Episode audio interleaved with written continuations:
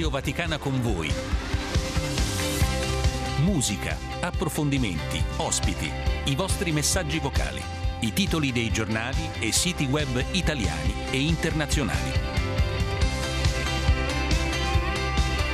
Luce Rossa, siamo in diretta, buongiorno da Andrea De Angelis. Oggi è mercoledì 13 dicembre e voglio iniziare con un messaggio che ci ha mandato di buon mattino, eh, già un'ora fa, Maria Luisa, auguri di cuore per gli anni di sacerdozio del nostro Papa Francesco. Grazie perché cerca la pace in tutto il mondo, c'è tanta cattiveria, ma noi abbiamo lei, il nostro amato Papa. Così la nostra ascoltatrice che fa riferimento all'anniversario dell'ordinazione sacerdotale di Papa Francesco era il 13 dicembre del 1969, dunque sono passati 54 anni. Scriveteci al 335 1243 722 tanti messaggi messaggi che leggeremo nei prossimi minuti. Mandate anche messaggi vocali. Vi ricordo alle 9, minuto, qualche minuto prima delle 9, ci collegheremo con l'aula Paolo VI per l'udienza generale del Papa. Tanti ospiti, parleremo anche di Medio Oriente. Ma iniziamo con uh, un brano dei Coldplay che ci ricorda che mancano davvero pochi giorni al Natale.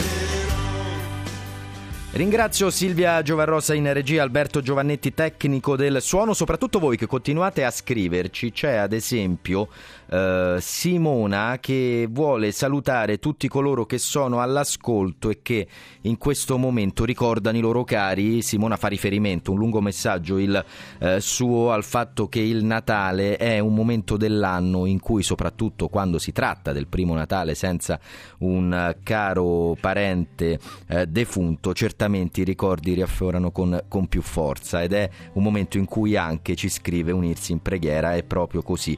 A proposito di preghiere, in tanti ci state ricordando che oggi è Santa Lucia e allora auguri a tutti coloro che portano questo, questo nome, tra l'altro oggi in Italia si celebra anche la giornata nazionale dei ciechi e degli ipovedenti. Vi segnalo per chi ci segue da Roma due eventi, il primo si svolgerà tra poco alle 9 presso l'auditorium della Tecnica dal titolo Labor D.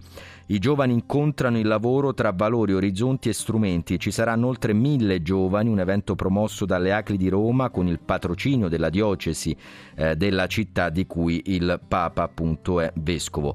Questa sera invece alle 18 alla chiesa, splendida chiesa di Sant'Andrea al Quirinale, per chi non la conosce il consiglio è di recarsi in questa chiesa circolare che si trova appunto a pochi passi dalla residenza del capo dello Stato italiano, c'è un concerto di Natale organizzato dal Centro Astalli sul tema sacro mediterraneo, canti e suoni per un dialogo possibile tra le sponde del mare Nostrum. Ma noi dal Mediterraneo ci spostiamo nell'Est Europa con il nostro primo ospite che ha appena condotto il radiogiornale, Marco Guerra. Buongiorno. Buongiorno Andrea buongiorno a tutti gli ascoltatori. Europa dell'Est, per parlare di Ucraina in realtà dobbiamo andare oltreoceano perché eh, c'è stato un incontro importante negli, negli Stati Uniti, Biden e Zelensky, che cosa è accaduto? Mi sembra di capire che si cerca di arrivare a un difficile compromesso. Sì, la missione di Zelensky negli Stati Uniti è veramente ardua, è il terzo viaggio dall'inizio della guerra e si è recato negli USA fondamentalmente per convincere eh, le autorità americane a rilasciare una nuova tranche di ingenti aiuti mh, per l'Ucraina, aiuti militari parliamo, e c'è eh, ovviamente il sostegno pieno di Biden, ma i repubblicani che controllano una delle due camere del congresso non vogliono mh, concedere quest'ulteriore eh, pacchetto di aiuti da 70 miliardi di dollari, sono tanti, e mh, mm, vorrebbero che questi soldi fossero utilizzati per la sicurezza interna e per il controllo delle frontiere degli Stati Uniti. Ha parlato anche con esponenti del, del congresso, ecco vediamo come, come andrà a finire, gli Stati Uniti sono fondamentali per eh, l'Ucraina, per la sua capacità di continuare lo sforzo bellico difficilmente immaginabile che gli Stati Uniti li blocchino così eh, d'amblè tutti insieme perché ci sarebbe un capovolgimento di fronte in quella guerra. Una guerra che è iniziata da oltre 20 mesi e dunque non possiamo non, non, ricordare i numerosissimi appelli per il martoriato popolo ucraino che Papa Francesco non si stanca mai di pronunciare in ogni occasione e, e, tra l'altro, visto che parliamo di occasioni, riferimento poi eh, in particolare all'Angelus, all'udienza generale del mercoledì, ne approfitto per dire a chi si fosse collegato solo in questo momento che tra poco più di mezz'ora intorno alle ore 9 ci collegheremo con l'Aula Paolo VI per l'udienza generale del mercoledì. Aula Paolo VI e Piazza San Pietro dove si trovano eh, due presepi, Marco. Il riferimento non è casuale perché io so, del resto si lavora insieme da anni, che nella tua famiglia, nella tua casa c'è particolare attenzione alla realizzazione del presepe come si faceva un tempo, perché? Beh, ovviamente tradizione romana l'8 dicembre in famiglia si fa il presepe e sì, è un'occasione insomma per stare tutti insieme con i ragazzi ormai perché sono diventati degli adolescenti che ancora loro mi chiedono ma papà quando vai? Quindi si va in cantina a riprendere le statuette passate di generazione in generazione perché sono quelle che uh, mi ha dato mia madre e che a sua volta le erano state date dal, dal padre. E um, facciamo quello che si può con, uh, con la carta del colore delle montagne con la carta argentata facciamo i fiumi il cielo stellato messo su un cartoncino per non rovinare il muro e si allestisce insomma addirittura ho usato il couscous per fare il mangime degli animali. Abbiamo fatto tipo fattoria. Ho preso Questa un... è un'innovazione. Sì, sì, sì, ogni anno trovo con la farina faccio la neve, quindi Bene. un presepe low cost ma che viene molto carino. E poi è molto bello farlo con, uh, con i propri figli e comunque con i più piccoli. A proposito di piccoli, c'è una canzone, ci salutiamo Marco, che Piero Pelù qualche anno fa ha dedicato a suo nipote. Nel presepe ci sono eh, i piccoli pastori o i piccoli animali. Questo brano invece si intitola Gigante, però parla anch'esso di, di bambini. Lo ascoltiamo insieme, grazie. Sicuramente.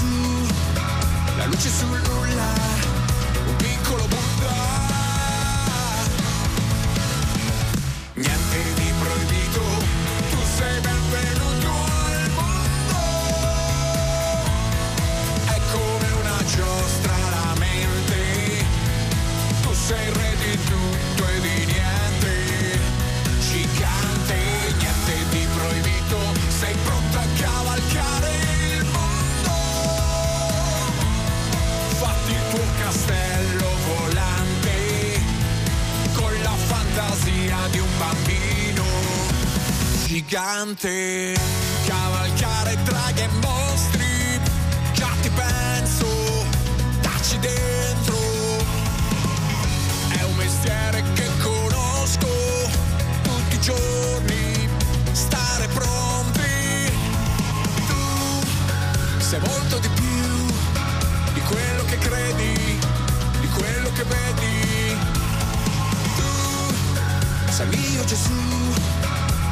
la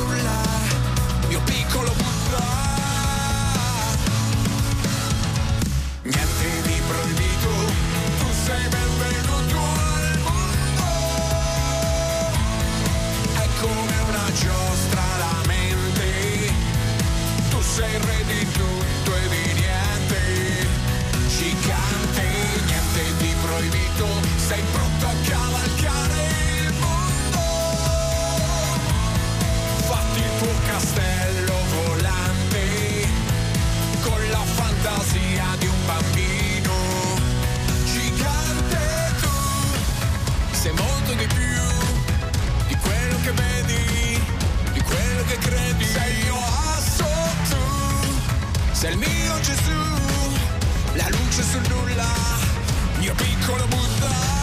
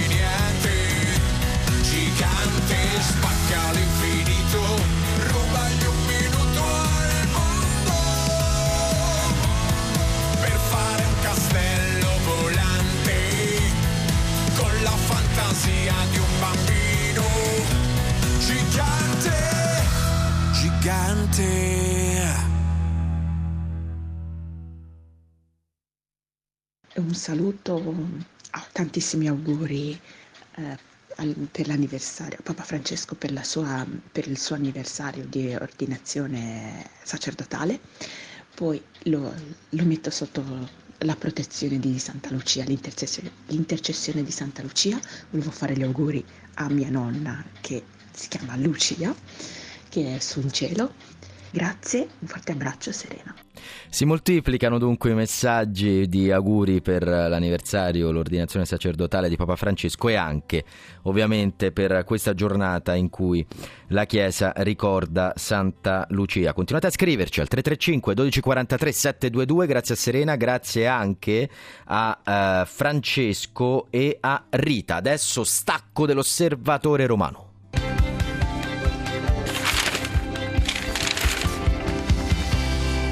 Stacco dell'osservatore romano significa dare il benvenuto ai colleghi del quotidiano della Santa Sede, in particolare quest'oggi a Beatrice Guerrera. Ciao Beatrice. Ciao, buongiorno. Presentiamo l'inserto odierno che l'ho imparato, eh, l'ho imparato bene anche grazie a te. Si può consultare e leggere online dalle 15 di oggi, nelle edicole romane domani. Esatto, Eh, perfetto. Vedi, vedi, vedi, vedi. Parliamo, ci fai fare un bel giro del mondo su, in queste quattro pagine, partendo dalla Repubblica Centrafricana perché? Perché ci avviciniamo sempre al Natale, il nostro cammino nella- nel- nell'avvento prosegue e questa volta parliamo di un altro stato nel mondo che anche, anche quello, anche lì ci sono cristiani che aspettano il Natale. In Repubblica Centrafricana si attende questo importante momento, eh, già da adesso si possono sentire canti natalizi per strada. Eh, il nostro Enrico Casale ci ha raccontato di questa piccola realtà in cui eh, i bambini poi riceveranno anche loro dei regali durante il Natale, ma saranno regali ecco, più poveri, più semplici, eh, come per esempio dei palloncini colorati, che è una cosa ecco, particolare, molto tipica. E tutti gli argomenti del nostro religio oggi sono accomunati da un tema un po' diciamo portante che è quello del nutrimento, nutrimento per, per il fisico, eh, ma anche nutrimento per l'anima, che è un po' eh, appunto anche il Natale, perché è questo, questo arrivo di Gesù che sarà una luce, ma sarà anche alimento per, per tutti noi.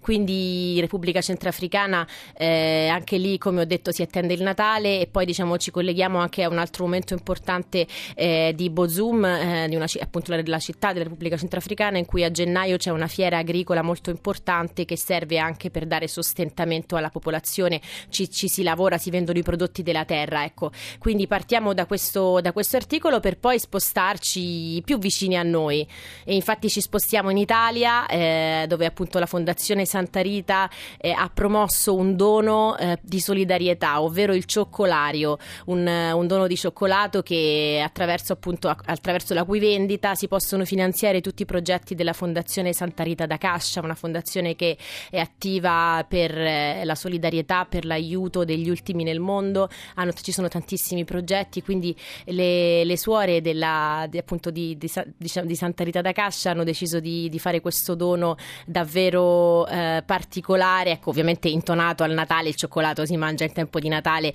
ma eh, che sia poi solidarietà. E poi vogliamo anche raccontarvi un'altra storia, perché per la pagina Ospedale da Campo, che è la nostra pagina eh, in cui appunto raccontiamo la Chiesa che cura le ferite e attenta ai bisogni spirituali ma anche materiali, raccontiamo eh, di una caffetteria inclusiva nata in Cile quattro anni fa per volontà della diocesi e della Fondazione Amoris Letizia. E questa appunto è nata mh, eh, nell'arcidiocesi di Concepcion, Concepcion, non so se l'ho detto bene, il mio spagnolo è un po' carente, però ehm, ecco, raccontiamo di questa realtà sostenuta dalla Chiesa locale per eh, integrare le persone con sindrome di Down. Questa caffetteria eh, si chiama 440, eh, compie 4 anni.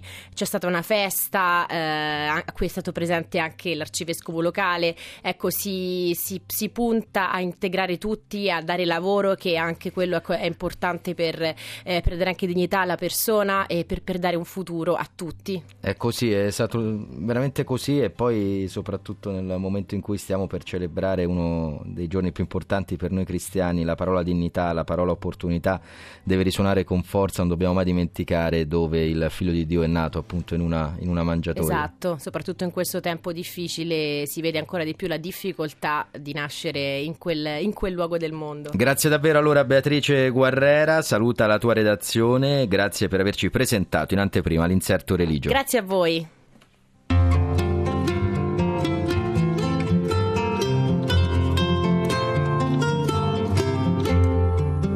Giuseppe, figlio di Davide, non temere di prendere con te Maria, tua sposa.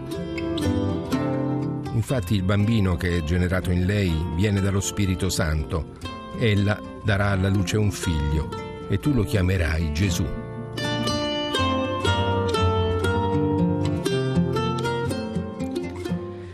Le 8.30 do il benvenuto alla collega vaticanista, lei è la decana dei vaticanisti insieme a Phil Pulella, si tratta di Valentina Lazrachi. Valentina, buongiorno. Buongiorno. Complimenti per questa bella intervista che abbiamo potuto leggere innanzitutto dai lanci che tu hai fatto su X eh, nella tarda serata di ieri e poi ancora adesso sulle, sulle agenzie l'intervista a Papa Francesco che hai curato. Ti chiedo subito, perché poi quando si, si legge una bella intervista la curiosità è anche da dove, da dove nasce un po' la genesi di questo dialogo, colloquio che hai avuto col Santo Padre. Da dove nasce questa intervista? Guarda, nasce semplicemente dal fatto che forse uno o due mesi fa avevo chiesto a Papa Francesco un suo messaggio eh, di vicinanza al popolo messicano da pubblicare nel giorno della festa della Vergine di Guadalupe, perché purtroppo il Messico attraversa per un momento, come molti altri paesi ovviamente, con, con molti problemi e soprattutto c'era stato anche la- eh, l'uragano a, a Acapulco che aveva distrutto completamente la città, la gente ha perso tutto quello che aveva dalla notte alla mattina, quindi eh, non so, desideravo che ci fosse un messaggio del Papa proprio per il popolo messicano in cui loro potessero sentire la sua vicinanza in un giorno così importante per noi. E- ed è nata così, cioè, ovviamente non avrei mai più chiesto l'intervista visto che già me ne aveva accordate tre e, e praticamente nel momento di andare a fare questo, per me era un videomessaggio diciamo che io avrei registrato e lui mi ha detto no no io preferisco farlo in forma di domande su Guadalupe eh, e mi ha detto vabbè se vuole fare due o tre domande ma così sulla salute, i prossimi viaggi, ma nulla di concordato, assolutamente inaspettato. Quindi sono stata veramente anche molto spiazzata dalla sua generosità perché io tra l'altro non lo volevo affaticare, era proprio anche l'idea, gli ho detto no no, mh, cioè, lei non sta benissimo, sforzo un pochino a parlare, anche se sta molto meglio, e invece lui mh, eh, rimaneva seduto e praticamente sai, è uno giornalista, quindi gli ho fatto quelle due o tre domande che lui mi aveva eh, detto come sulla salute, poi ho pensato un anno che eh, manca Papa Benedetto. Esatto, il infatti. Valentina sulla, sulla Esatto. salute mi ha colpito il fatto che lui ha detto beh io sto meglio, ha detto il Sì, Papa, sì, però ci sono sì. dei limiti, il, il senso del limite anche emerge da questa intervista. Credo che emerge molto, lui mi ha detto che la vecchiaia, uno deve capire eh, i propri limiti e, e- e anche i doni della vecchiaia, e che uno in qualche maniera può essere utile, mi ha detto in un'altra maniera eh, e, e in un certo senso mi ha detto che la, la vecchiaia ti dà anche un po' di saggezza in questo senso perché capisci che mm, va bene, arrivi fino a un certo punto e poi ci sono delle modalità diverse, quindi anche diverse magari de- nell'attività pastorale di un Papa.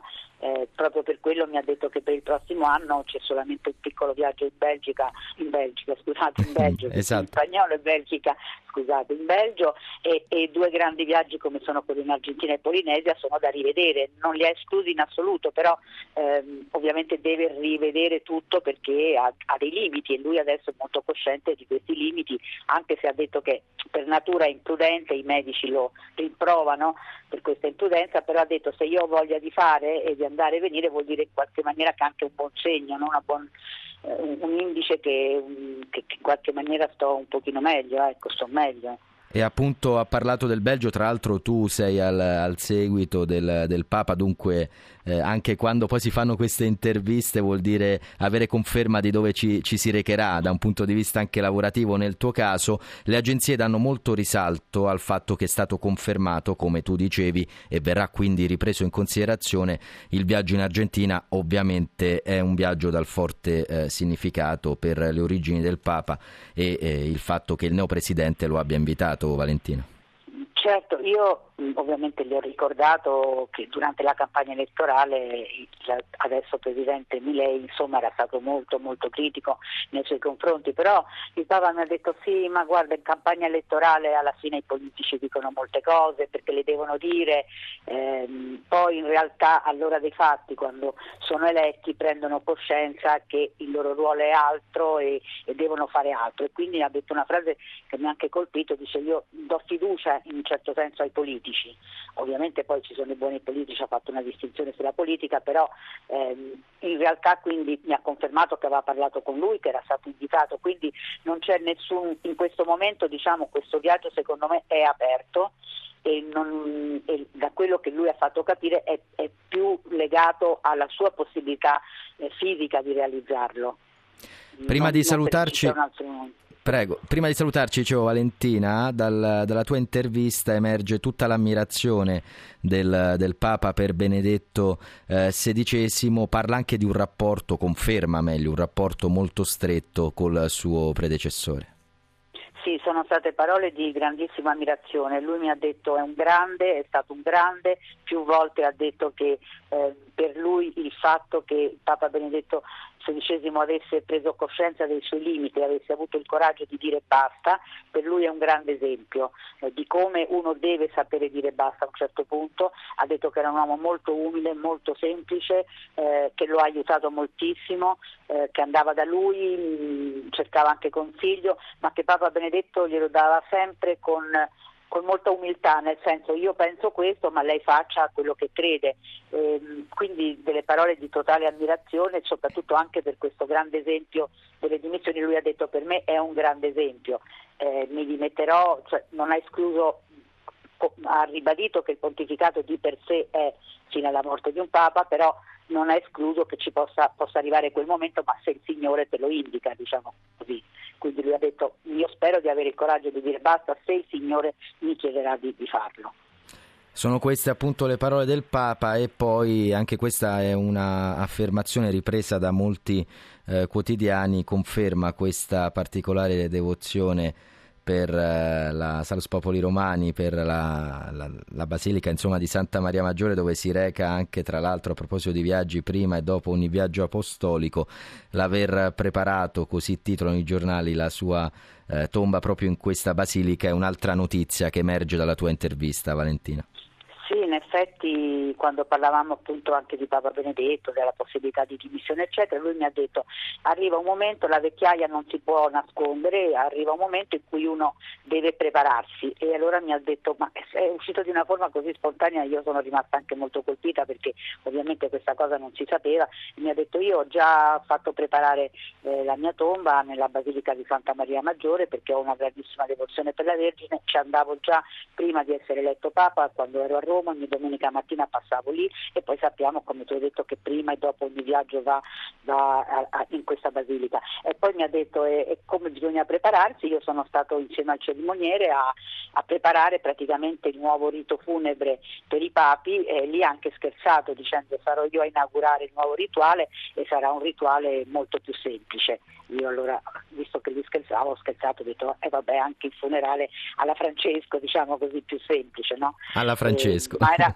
era alla Francesco, mi è uscita così, ma perché lui stesso diciamo, si è messo un po' a ridere, a sorridere Certo. del fatto che sarebbe stato lui ecco, il primo ad inaugurare questo nuovo rituale che, a cui lui proprio ha, che lui ha curato, perché mi ha proprio detto che si è riunito con eh, il cerimoniere. Ci salutiamo Valentina, ti chiedo veramente in, in pochi secondi di dirci, perché è, è questo il valore aggiunto di poter eh, parlare con te questa mattina, cosa ti ha colpito in, eh, in- in veramente di, di questa intervista, anche fosse stato un gesto, uno sguardo del, del Santo Padre, cosa ti rimane al di là di quelle che sono le dichiarazioni e le notizie, lo abbiamo detto che le agenzie stanno riprendendo dalla tua intervista?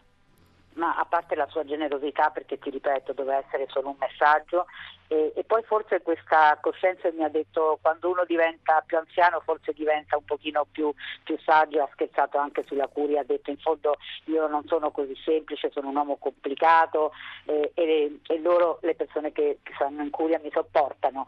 Eh, e quindi pare che stia preparando un messaggio per, fine, per l'incontro abituale con la curia, dice metterò tutto questo, ho detto beh speriamo che non sia come il primo messaggio in cui elencava tutta una serie di malattie della curia lui si è messo a ridere ha detto no, è gente molto buona, quindi non lo so, anche un pochino questa, questa fase un pochino della vecchiaia in cui lui ha detto io credo che la vecchiaia ti dia saggezza e diventi un pochino più, più buono fra virgolette, nel senso forse capisci di più certe cose.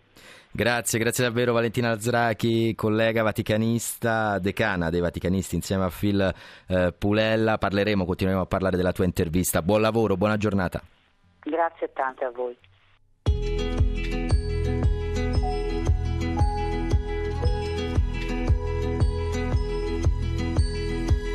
Scende giù sui tetti delle case, si accendono per noi le luci nelle strade, la gente tira il fiato, tante grazie, meno male, eccolo qua, è Natale. La radio passa già le canzoni di Sinatra e come una promessa se ne va una serenata. La cravatta che mi hai regalato l'anno scorso l'ho cambiata.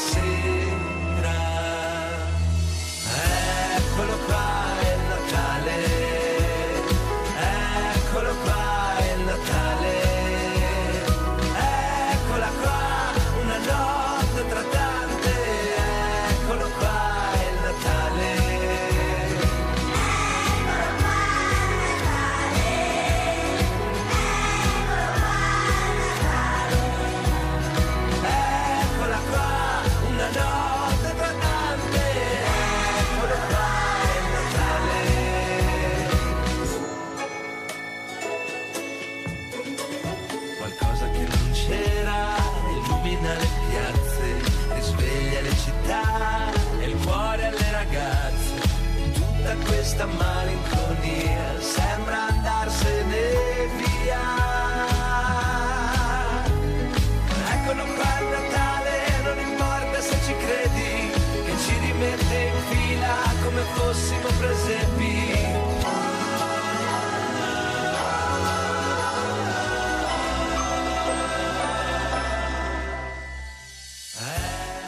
8.42 Radio Vaticana con voi ancora. Buongiorno da Andrea De Angelis, da Silvia Giovarrosa che mi guida in regia assieme al tecnico del suono Alberto Giovannetti. 335 1243 722 per intervenire in diretta. Ci scrive Roseli che è rimasta molto colpita dall'intervista con Valentina Alasrachi. Buongiorno a tutti, è molto toccante sentire l'emozione di chi ha intervistato il Papa. Grazie per questa opportunità, grazie a te, grazie a voi che ci commentate a caldo ciò che noi cerchiamo di offrirvi ogni mattina a quest'ora. E a proposito di offerta, adesso abbiamo un altro ospite importante, lo ringrazio, Stefano Polli, vice direttore dell'ANSA. Stefano, buongiorno. Buongiorno Andrea, buongiorno a voi. Stefano, io l'altro giorno ero in treno, stavo leggendo il, il, il sito dell'ANSA, che appunto dove tu lavori, e mi ha colpito un tuo podcast. Israele vuole l'accordo con l'Arabia Saudita. L'ho ascoltato e poi ti ho mandato un messaggio. Ho detto Stefano, parliamone, perché è una chiave di lettura quantomeno originale o che comunque magari i nostri ascoltatori non hanno avuto modo di eh, ascoltare o, o di leggere. Cosa intendi dire con questo Israele vuole l'accordo con l'Arabia Saudita? Parliamo ovviamente della guerra Israele-Hamas che è iniziata da poco più di due mesi e che sta causando quello che l'ONU ha definito l'inferno nella striscia di Gaza. Ma uno degli effetti collaterali, eh, voluto o no, dell'attacco di Hamas del 7 ottobre è stata l'interruzione o il, co- il congelamento, se preferiamo, eh, dei negoziati fra Israele e Arabia Saudita. Erano negoziati che stavano andando da- avanti da un po' di tempo, erano arrivati a un buon punto e sono sostanzialmente la firma dell'accordo di Abramo, così come hanno fatto altri paesi arabi come il Bahrain, gli Emirati Arabi, il Sudan, il Marocco. Eh, negli ultimi anni eh, una parte del mondo arabo, in particolar modo quello sunnita, si è riavvicinato ad Israele pensando che accordi diplomatici possano in qualche modo far partire una nuova era in, in, Medio Oriente, accordi economici che poi sono sostanzialmente anche accordi politici. Quello tra Israele e Arabia Saudita sarebbe clamoroso perché sono due paesi che non si parlano da, che non si sono parlati per anni. Ed erano a buon punto ed era una risposta di Israele e degli Stati Uniti all'accordo che l'Arabia Saudita aveva fatto con l'Iran eh, riallacciando le, le, relazioni diplomatiche su sponsorizzazione della Cina. Allora, uno, uno, degli obiettivi o appunto uno degli effetti collaterali dell'attacco di Hamas è stata l'interruzione di questi, di questi negoziati. Sono stato in Israele negli ultimi giorni, ho parlato con esponenti politici, sono stato alla Knesset, al Ministero degli Esteri ed è emerso con chiarezza che Israele è intenzionata a portare avanti questi, questi accordi, vuole firmarli, certo non sarà imminente, non sarà nelle prossime settimane, non sarà nei prossimi mesi, ma questo obiettivo politico e strategico di Israele è ancora vivo e credo che sia in qualche modo anche interesse dell'Arabia Saudita. Io quindi credo, e mi è stato detto, che nei prossimi mesi ci sarà un riavvicinamento e si va in quella direzione. Quindi ci stai dicendo che questo potrebbe essere un obiettivo nel medio periodo però, perché non si parla di, di giorni o settimane, però è plausibile che sia un obiettivo per l'anno che verrà, per il 2024, Stefano? Questo sì, è possibile, questo dipende anche dall'evoluzione che avrà il conflitto. Eh, la guerra, certo, la guerra a Gaza, soprattutto il post-guerra, che tipo di governo ci sarà in Israele, che, che tipo di mh, post-guerra ci sarà a Gaza, come verrà gestito il dopoguerra a Gaza, eh, se ci sarà una coalizione internazionale, se l'ONU avrà davvero un ruolo, dipende da tanti fattori, però sicuramente questo è l'obiettivo. Adesso non è possibile in questi giorni, in que- nelle prossime settimane, perché chiaramente le, opi- le opinioni pubbliche dei paesi arabi in questo momento sono contro Israele e la reazione israeliana a, a Gaza pesante con migliaia di morti di civili sta chiaramente indignando eh, molte opinioni pubbliche arabe e quindi questo, in questo momento eh, questi paesi non sono in grado di portare avanti un dialogo politico con Israele e quindi dovrà essere tutto rinviato. Stefano, abbiamo una domanda da Marta al 335 12 43 722 che ti ringrazia, ci, ci, confida che ascolta i tuoi podcast, quindi vedi hai, hai un'ascoltatrice che attraverso la Radio Grazie, Vaticana, Marta. vedi come è bella questa contaminazione, ma a parte questo, la domanda secondo me è, è centrata perché chiede: ma ci stiamo già abituando anche a questa guerra? Punto interrogativo. È una bella domanda, io ringrazio l'ascoltatrice. E, mh, purtroppo, purtroppo ehm, ci si abitua alle notizie e quando poi i lettori, i cittadini, le opinioni pubbliche, ma forse anche i giornalisti scrivono o leggono per molte settimane eh, stesso- dello stesso argomento, poi eh, non dico che ci si abitui perché abituarci è una parola che ha delle, eh, dire, delle accezioni negative molto forti, però eh, trovare una novità, trovare una notizia diversa è, è- è molto complicato. È uno sbaglio, è un errore naturalmente perché dire, continuano a morire tanti civili, eh, tante donne, tanti bambini, tante persone innocenti, quindi, innocenti, quindi è evidente che bisogna continuare a parlarne eh, mh, e bisogna sempre tenere alta l'attenzione eh, quando accadono situazioni di questo tipo. Eh, però questo fenomeno sicuramente esiste e mh, basta guardare quello che è successo con la guerra in Ucraina. E adesso, ricordiamo è stata sulle prime pagine eh, dei giornali per un anno direi, no? E adesso, adesso, anche di più forse, e adesso invece è relegata alle pagine interne e mh, se ne parla meno, ma non è che la guerra in Ucraina sia finita. La guerra in Ucraina sta ancora lì con tutti i suoi problemi, con i morti quotidiani. Quindi è un fenomeno che eh, esiste, la nostra ascoltatrice ha ragione, però noi dobbiamo fare in modo che invece eh, l'attenzione sia sempre focalizzata su situazioni di questo tipo.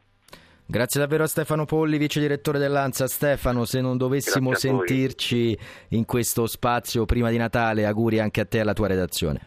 Grazie a voi, buon lavoro e tanti auguri. Grazie. E ascoltiamo a proposito di auguri a chi farli, ma l'avete già detto voi da stamane che, che ci scrivete sul santo del giorno, comunque ce lo ricorda Luciana Fantini.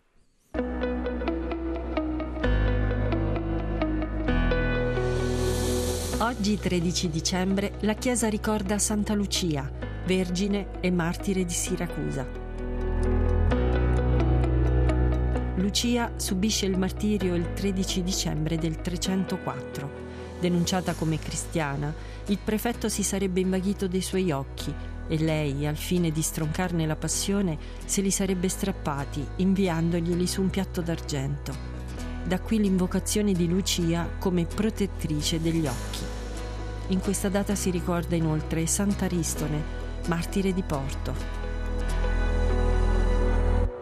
E auguri anche alla nostra Luciana Fantini nel giorno del suo compleanno. Buon compleanno Lusi che tra poco arriverà qui in, in regia. Ti aspettiamo. Le 8.50 andiamo a dare un'occhiata ai siti internazionali e ai quotidiani italiani.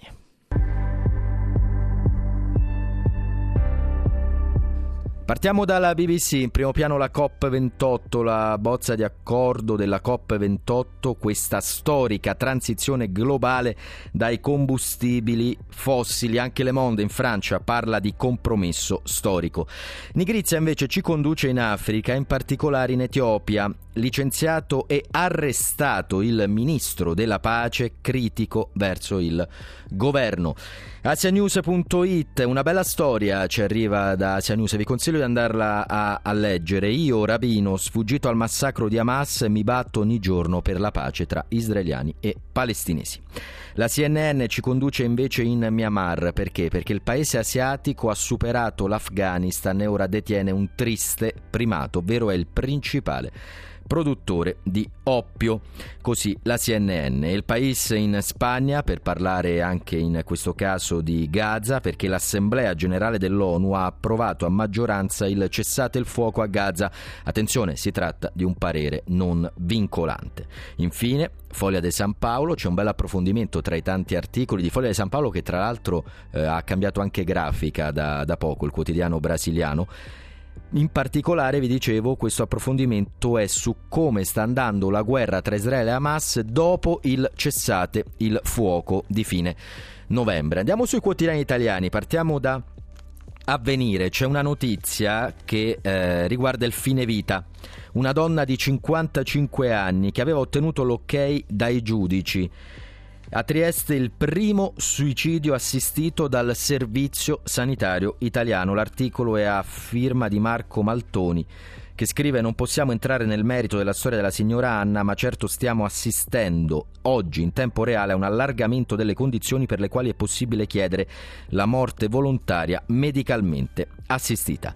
Il Corriere della Sera, Biden sconfessa Netanyahu, è il titolo di apertura, l'ONU accusa, Gaza si sta vivendo l'inferno in terra, Netanyahu non vuole i due stati, in questo modo perde l'appoggio del mondo, cambi governo, parole forti, quelle che giungono dalla Casa Bianca. Ed è forte anche la storia che vi segnalo a pagina 18, andiamo dentro ai quotidiani, non fermiamoci alle prime pagine, è bello sfogliarli e questa storia ai noi non è bella affatto perché ci conduce in Libia e ci parla di torture, la tortura in particolare di Janine, una giovane donna, io stuprata in Libia, amo mio figlio, davvero toccante questa eh, storia raccontata da Alessia Candito che si trova a pagina 18 della Repubblica.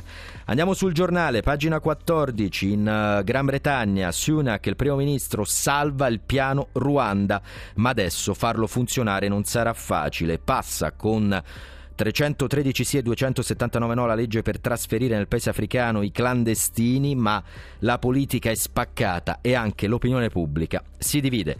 Infine, Messaggero e Fatto Quotidiano, si parla di super bonus, il Messaggero super bonus, dunque l'Italia, l'ultima trattativa, lo stop a un'ulteriore finestra in manovra e invece il Fatto Quotidiano titola super bonus, prima nel governo erano tutti contro e ora quasi tutti lo rivogliono. Le 8.53 stiamo per collegarci con l'aula Paolo VI per l'udienza eh, generale di Papa Francesco. Ancora qualche minuto, il tempo di ringraziare Silvia Giovarosa regia, Alberto Giovannetti tecnico del suono, voi che ci avete scritto tanti al 335 1243 722 io mi scuso per non essere riuscito a leggere tutti i messaggi tra i quali quelli di Andreina e poi ancora eh, Filomena, Carla, Paolo e, e, e tanti altri. Continuate a scriverci continuate a farlo. Ci salutiamo con un brano dei Cantammo a Gesù.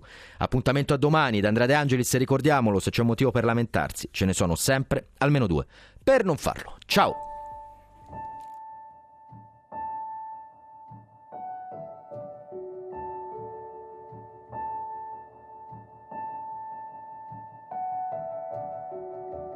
Chi può contare i giorni tuoi? E chi misurerà il tuo amor? Eppure sei davanti a me,